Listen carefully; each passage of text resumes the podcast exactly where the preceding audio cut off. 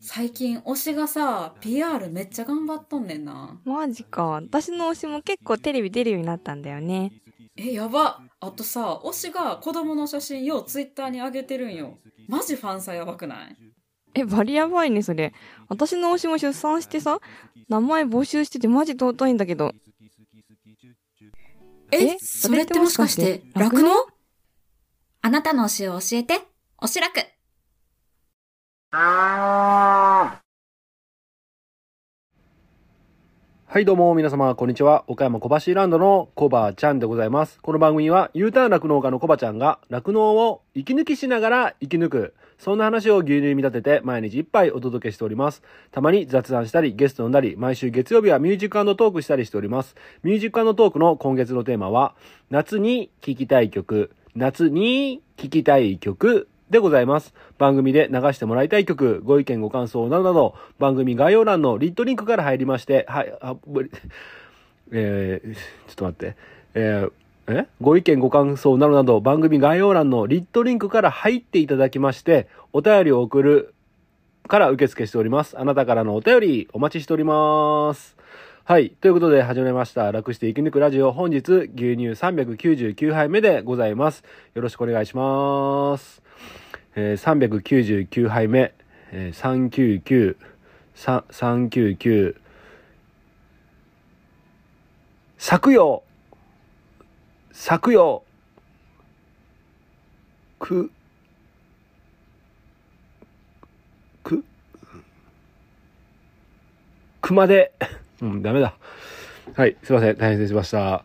はい、ということでですね、えー、お久しぶりではないですけども、昨日の配信を飛ばしてしまったコバちゃんでございます。えー、昨日はですね、まずはね、申し訳ございません。もしね、毎日ね、楽しみに聞いていただいていらっしゃる、そこのあなた、そこの変態小腹のあなた、えー今日は配信がなかったなという形で、えー枕を濡らしたそこのあなた。すいません。ちょっと調子に乗っちゃいましたけども、いや、昨日はですね、早く、そんなにね、遅く終わったわけじゃなくですね、えー午前中からお昼にかけてちょっとね、お客さんが立て続けに来てですね、かつ、えー分娩もあって、もうお昼に収録することは早々に諦めたんですよね。で、ツイッターの方にはね、ちょっと立て続けのお客さんが来たりとかね、分娩があったりで、収録ちょっと後でしますみたいな感じでツイートしたんですけども、夜終わってから、えー収録しようと、いざね、スマホにマイクをセットして、えー収録しようと、何を話そうかなと考えていたら、え次の瞬間、次の瞬間、ピヨピヨピヨ、ピヨピヨピヨって言ってね、小鳥のさえずりが聞こえて、えー翌朝になっておりました。いやー、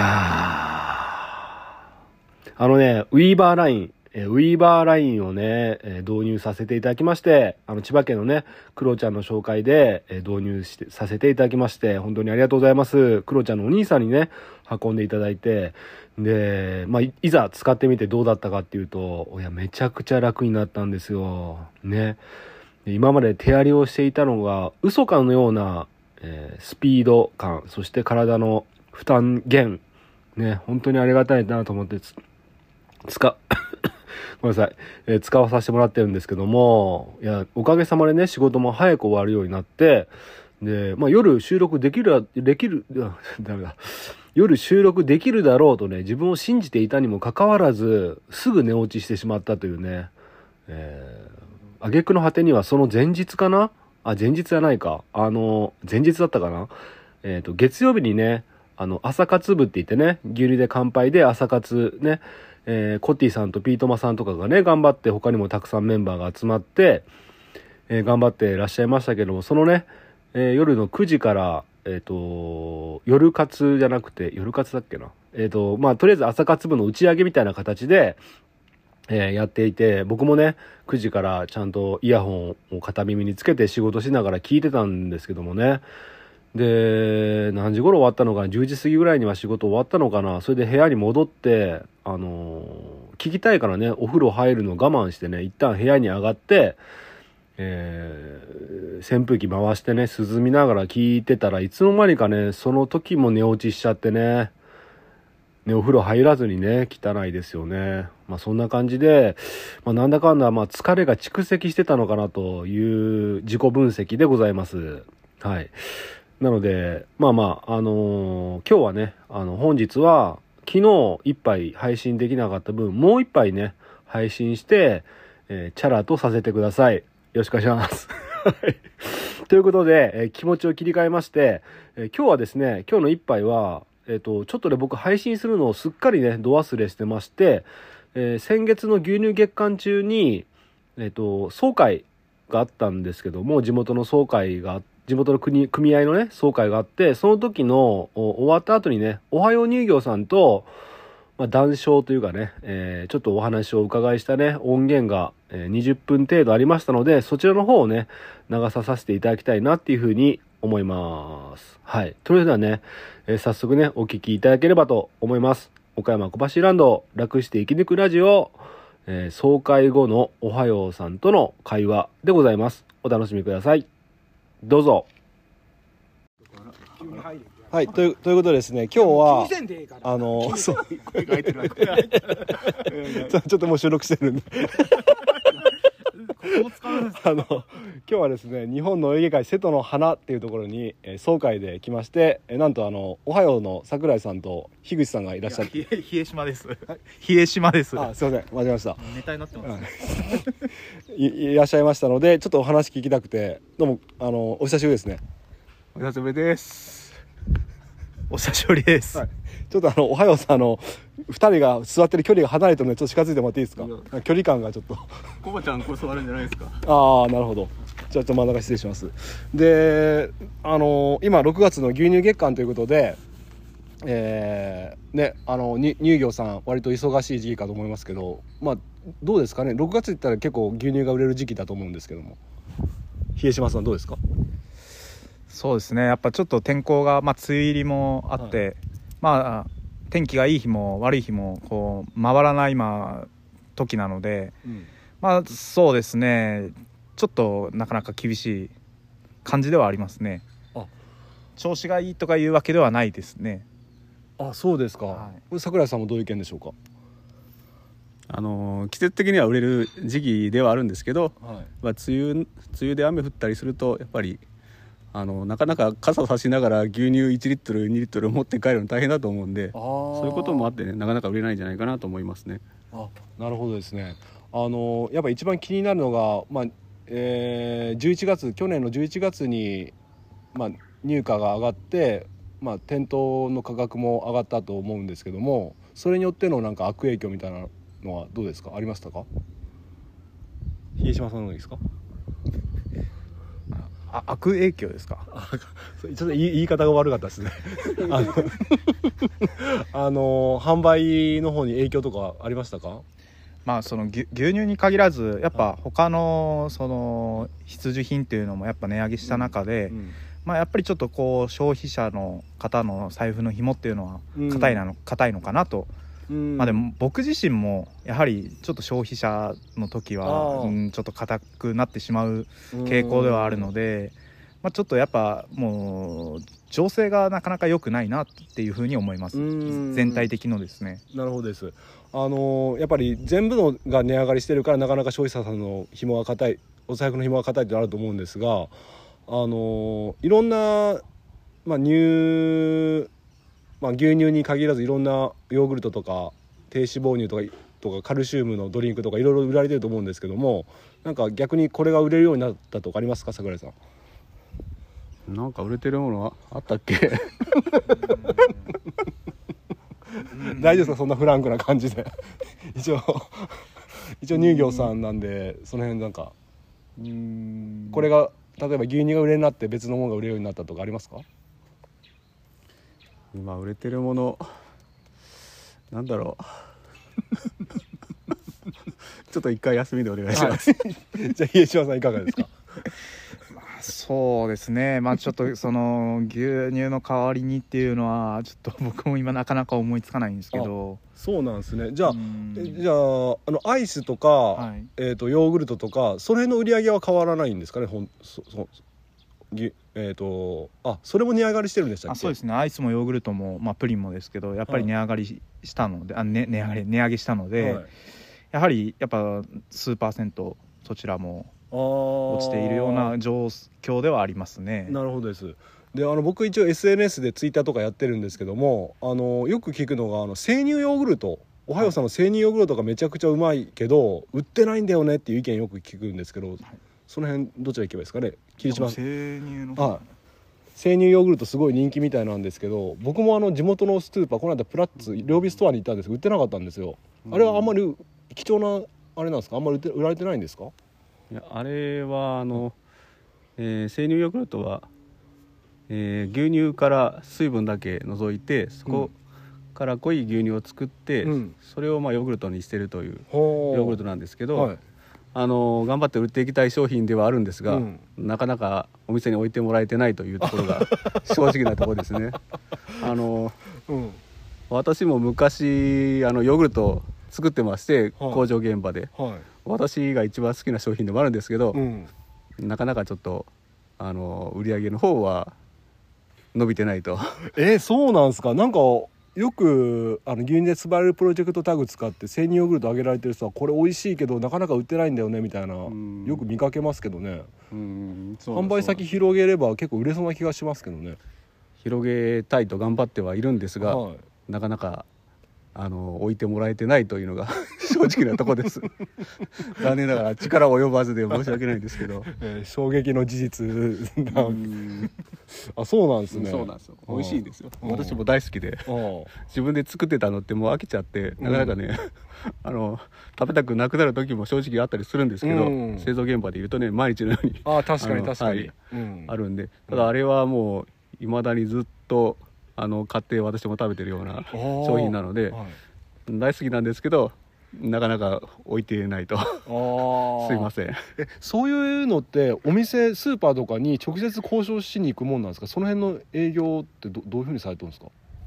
あの私も営業じゃないのではっきり 細かいことは分からないですけど、はい。あのまあバイヤーさんと交渉して置置いてもらえないかという交渉はい。をしてあのまあ置いてもらえるんだったら置いてもらうとうん。いう形ですね、はでまあいろんな商品とのな組み合わせで置いてもらったりとかいうこともあるみたいなんであうん。うーんまあその中で一回置いてもらえたとしてもその売り上げによってはあのはいなかなかちょっとこれはあまり売り上げ良くないんでということもあるみたいですね。売り上げがいいところはちょっとまあ残っていくとかね、うん。広がっていくとかうん。あるんだと思うんですけどちょっとなかなか苦戦してる商品ですね。ああなるほどです。あのーまあやっぱりちょっと全部まあインフレっていうんですかね。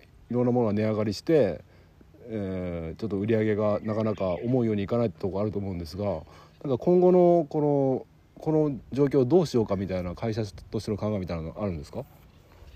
会社としてはやはりあのえー、と今ねコバちゃんとかでねいろいろ話をさせてもらったりするのもあるんですけどやっはい、ぱりえー酪農、家さんあっての乳業というところを再度うん。あの認識をして、はい。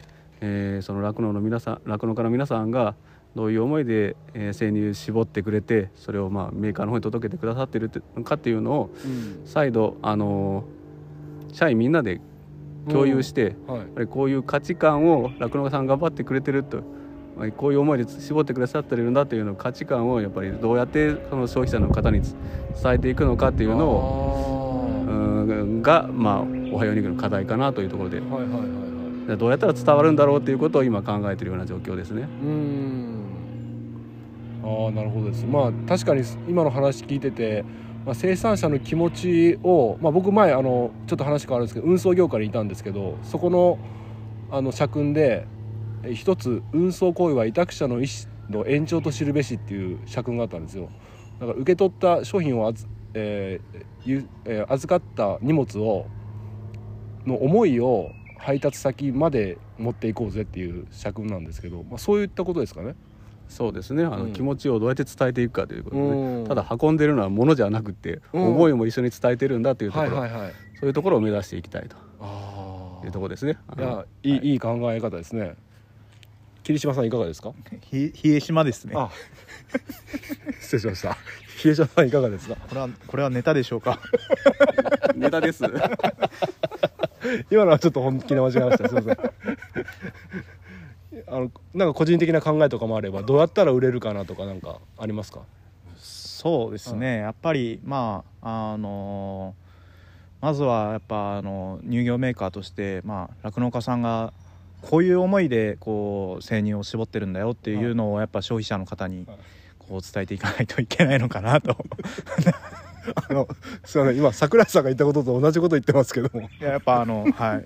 桜井の部下なのであ。同じことを言って当たり前なのかなと。そう社内で意思が統一されてるってことでお願いします。そうですか。今のでもギャギャグじゃないですか。同じこと言って笑わそうとしました。いやいやいやいやもうやはりやっぱあの桜井の部下としてうん。やっぱあの同じ方向性で進むっていうのが大事なのかなと思っております周りでやめ 笑うのやめてもらっていいですか？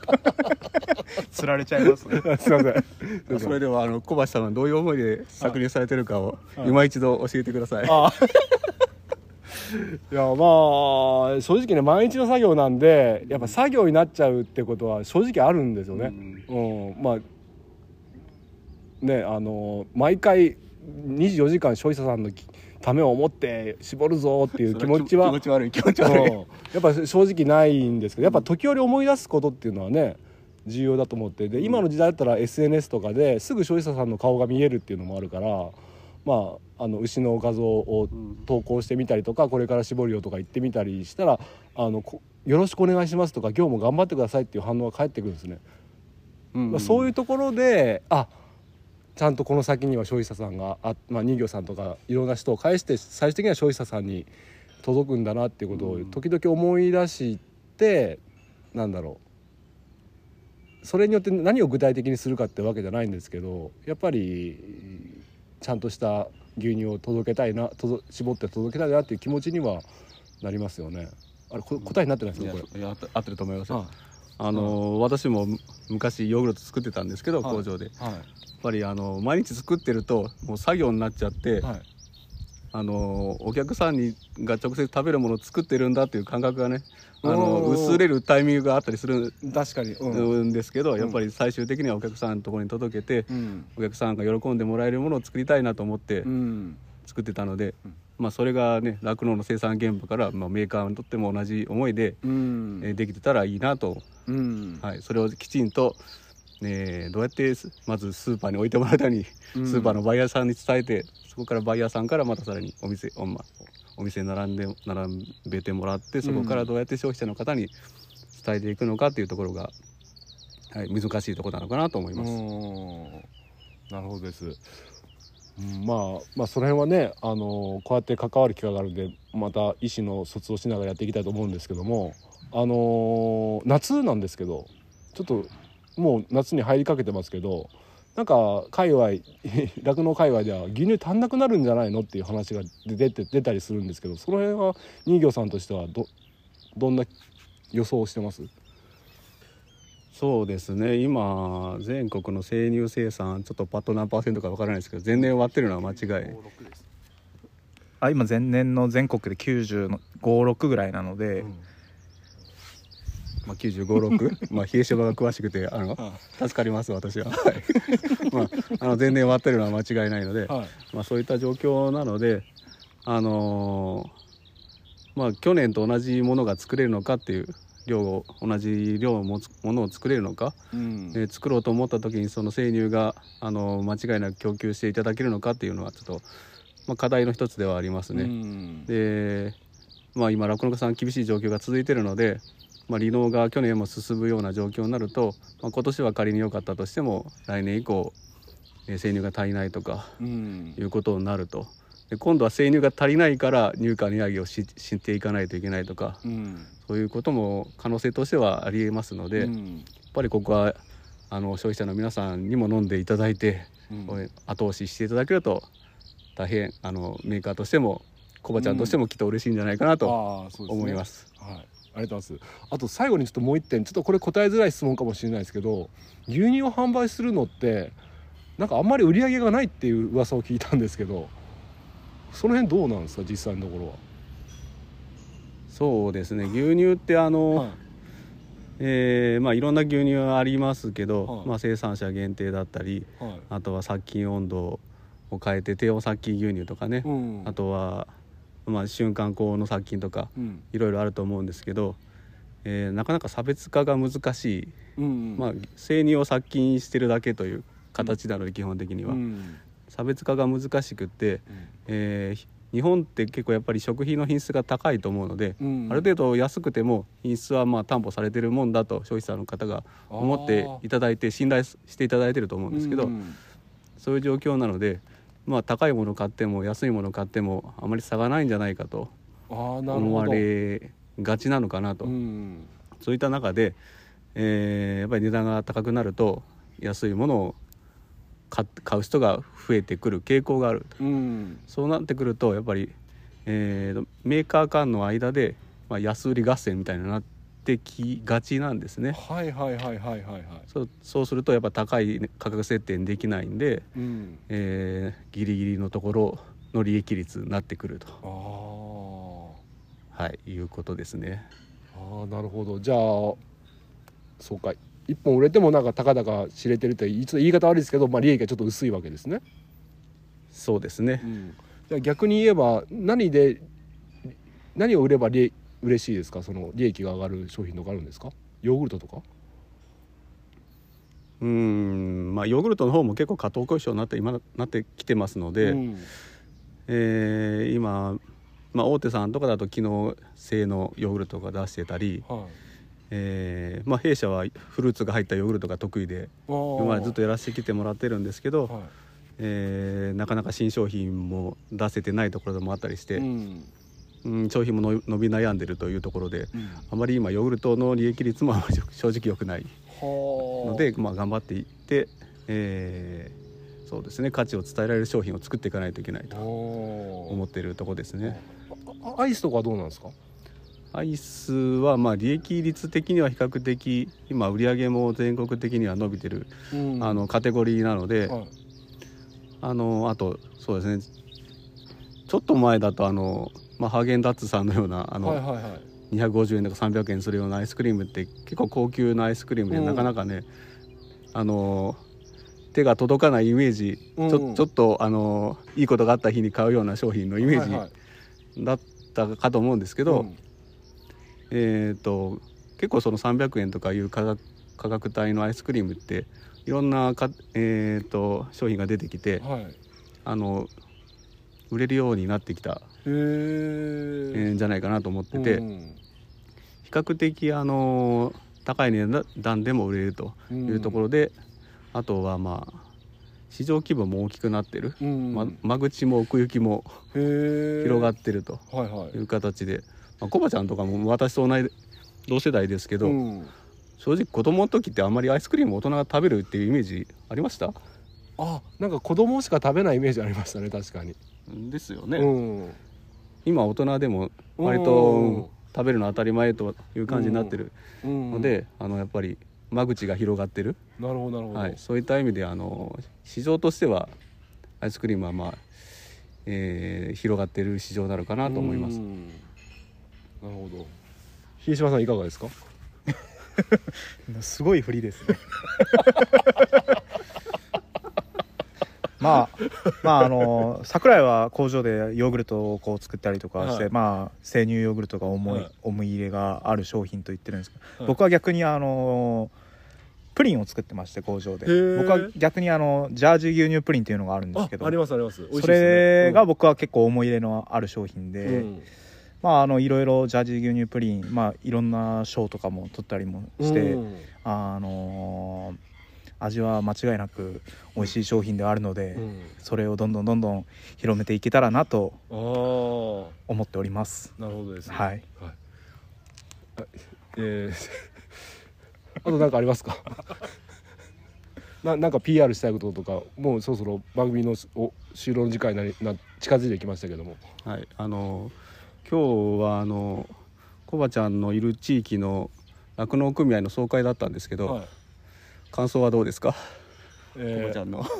えー、と若い子が隣にいましたので若い女の子が 非常にあの刺激をいただいたなっていう感じで。ちょっと、えーよ僕的には良かったですね。た楽しかったですね、はい。うん楽しそうだなと思ってちょっと見てました。ちょっとこれは近づかんでおこうかなと思って。桜井さんはどうでしたか？私の周りはおじちゃんばっかりで、まあ楽しくお話しさせていただきました。あ なんかあのビール片手に挙動不審な動きしてましたけども。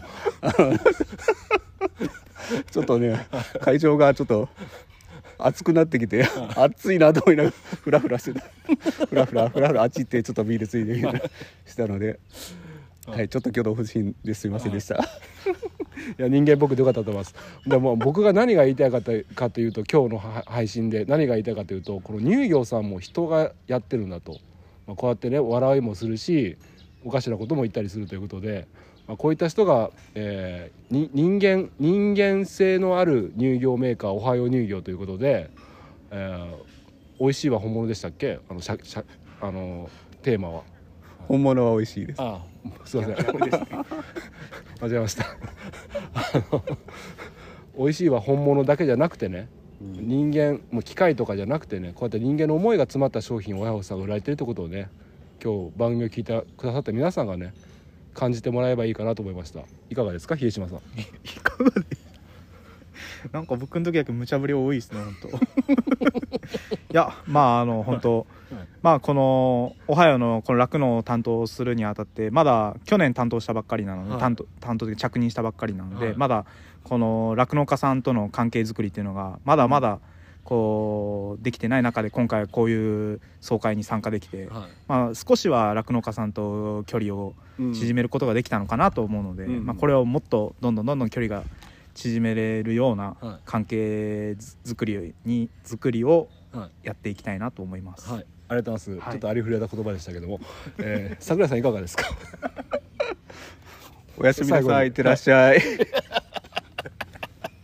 それお休みラジオお休み中のお休みラジオの真似してどうすんですか？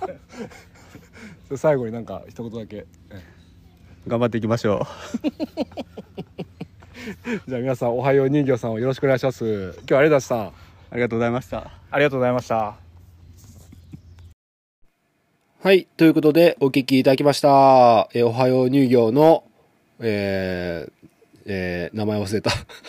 えーお、お二人様方、えーどうもありがとうございました。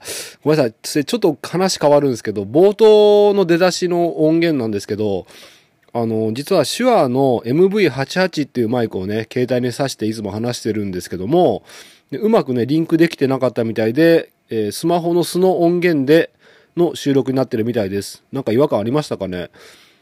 とか、今までもしかしたらちゃんとリンクできてなかったかもしれませんね。まあまあ、ちょっと僕的な話で申し訳なかったんですが、はい。ということで、まあ6月のね、牛乳月間ということで、お話をお伺いしたんですけども、まあ乳業さんの方もね、まあいろいろと、やっぱり厳しいみたいで、まあいろいろとね、えーお話の中から感じ取っていただければと思います。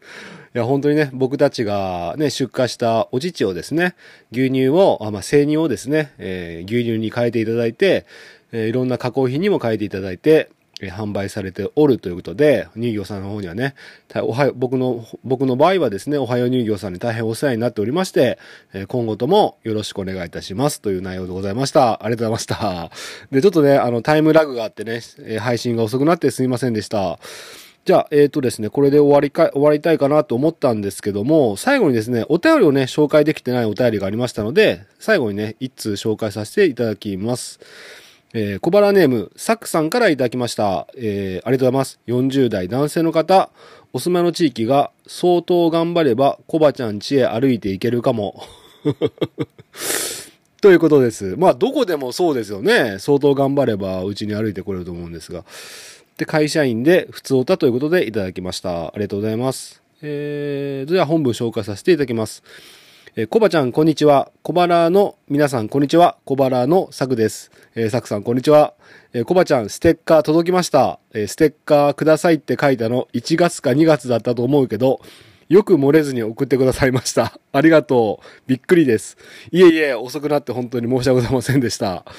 えー、ところで、あおちゃんとやってくれてるあなたの知らない牛乳の世界、面白いですね。勉強になります。ありがとうございます。前回か前々回の内容で気になったところがあるので、勝手ですがよかったら補足させてください。はい、ありがとうございます。ごめんなさい。これ結構、6月の24日にいただいているお便りで、ほんと紹介が遅れちゃって申し訳ないです。はい。えー、続きを読みます。北海道から生乳を持ってくる北連丸の件、コバちゃんが乗ってみたいと言ってましたね。はい。えー私は北連丸が出港する釧路港と日立港の両方に行って北連丸をバックに写真を撮ったことがある変態なので 変態ですね、本当に。えー知ってますが、北連丸は貨物船なので一般の人は乗れないようです。ああ、やっぱりそうなんですね。うんうん。えちなみに日本海側で北海道から生乳を敦賀、舞鶴まで輸送している新日、ん？新日本、ん？新日本海フェリーは旅客船なので一般の人も乗れます。えー私乗ったことはありませんが、ああ、こっちだったら一般の人も乗れるってことですね。へえ。あと、牛にとって放牧と牛舎で飼うの、どっちが牛にとって良いのかですが、前に自由に牛舎と放牧地を行き来できるようにしている酪農家さんに聞いたことがあります。え自由にすると、季節とか天候などの要因でバラバラらしいです。暑くなる、暑くなくて気持ちよい日でも一日中牛舎にいる牛もいるし、暑くても外が好きな牛もいるそうです。また雨が降ると牛舎が良いみたいです。牛の中にも順位があるみたいな、あるようなので、あの牛が外に行くなら私は牛舎にいるとかもあるようだとおっしゃっていました。えー必ずしも放牧している方が牛にとって良いかとは限らないようですね。難しいですが、牛にも選択肢を提供できる環境が一番良いのかなと思いました。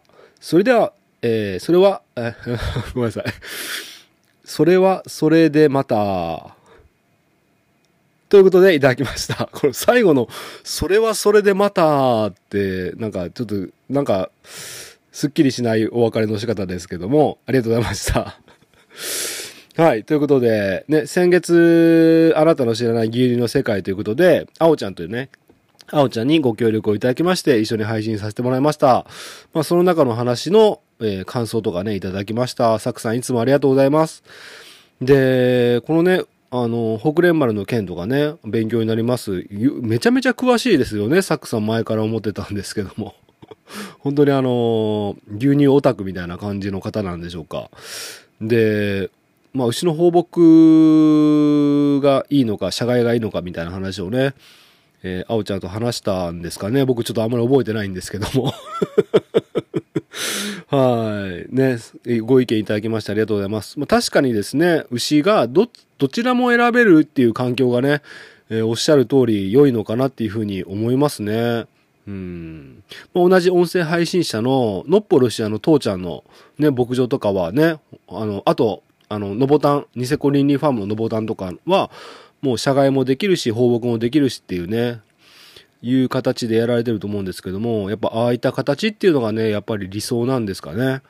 うん。まあ、どうなんだろう。時間になったら外に出す、時間になったら牛舎の中入れるっていうやり方もあれば、本当にずっと自由に行き来できるようにしてる牧場もあるんですかね。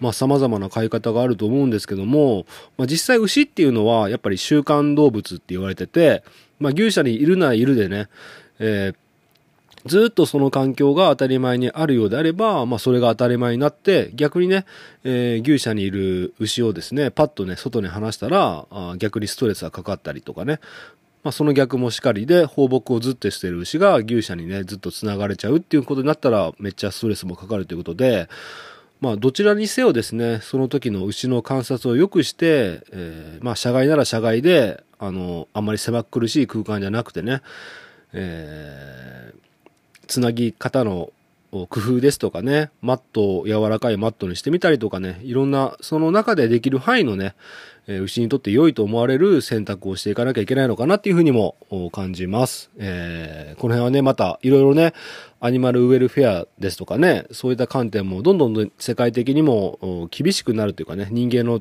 人間が、まあ、注目している分野になってくると思いますので、消費者さんの方もね、気にかけてくる分野になってくると思いますので、僕たち酪農家も、意識してね、どんどん改善していかなきゃいけないかなっていうふうには思いました。はい、ありがとうございます。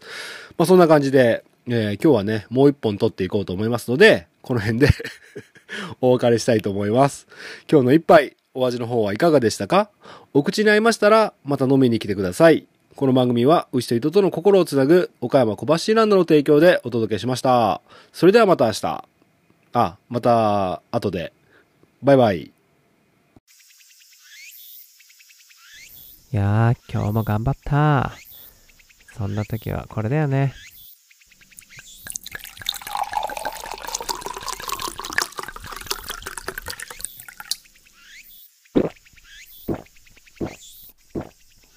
あ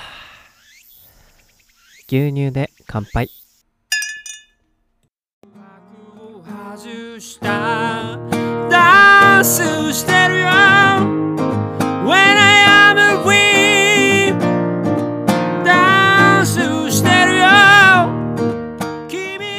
君がすべてに意味があった。トゥトゥニューシングル When I Am 7月1日予約開始。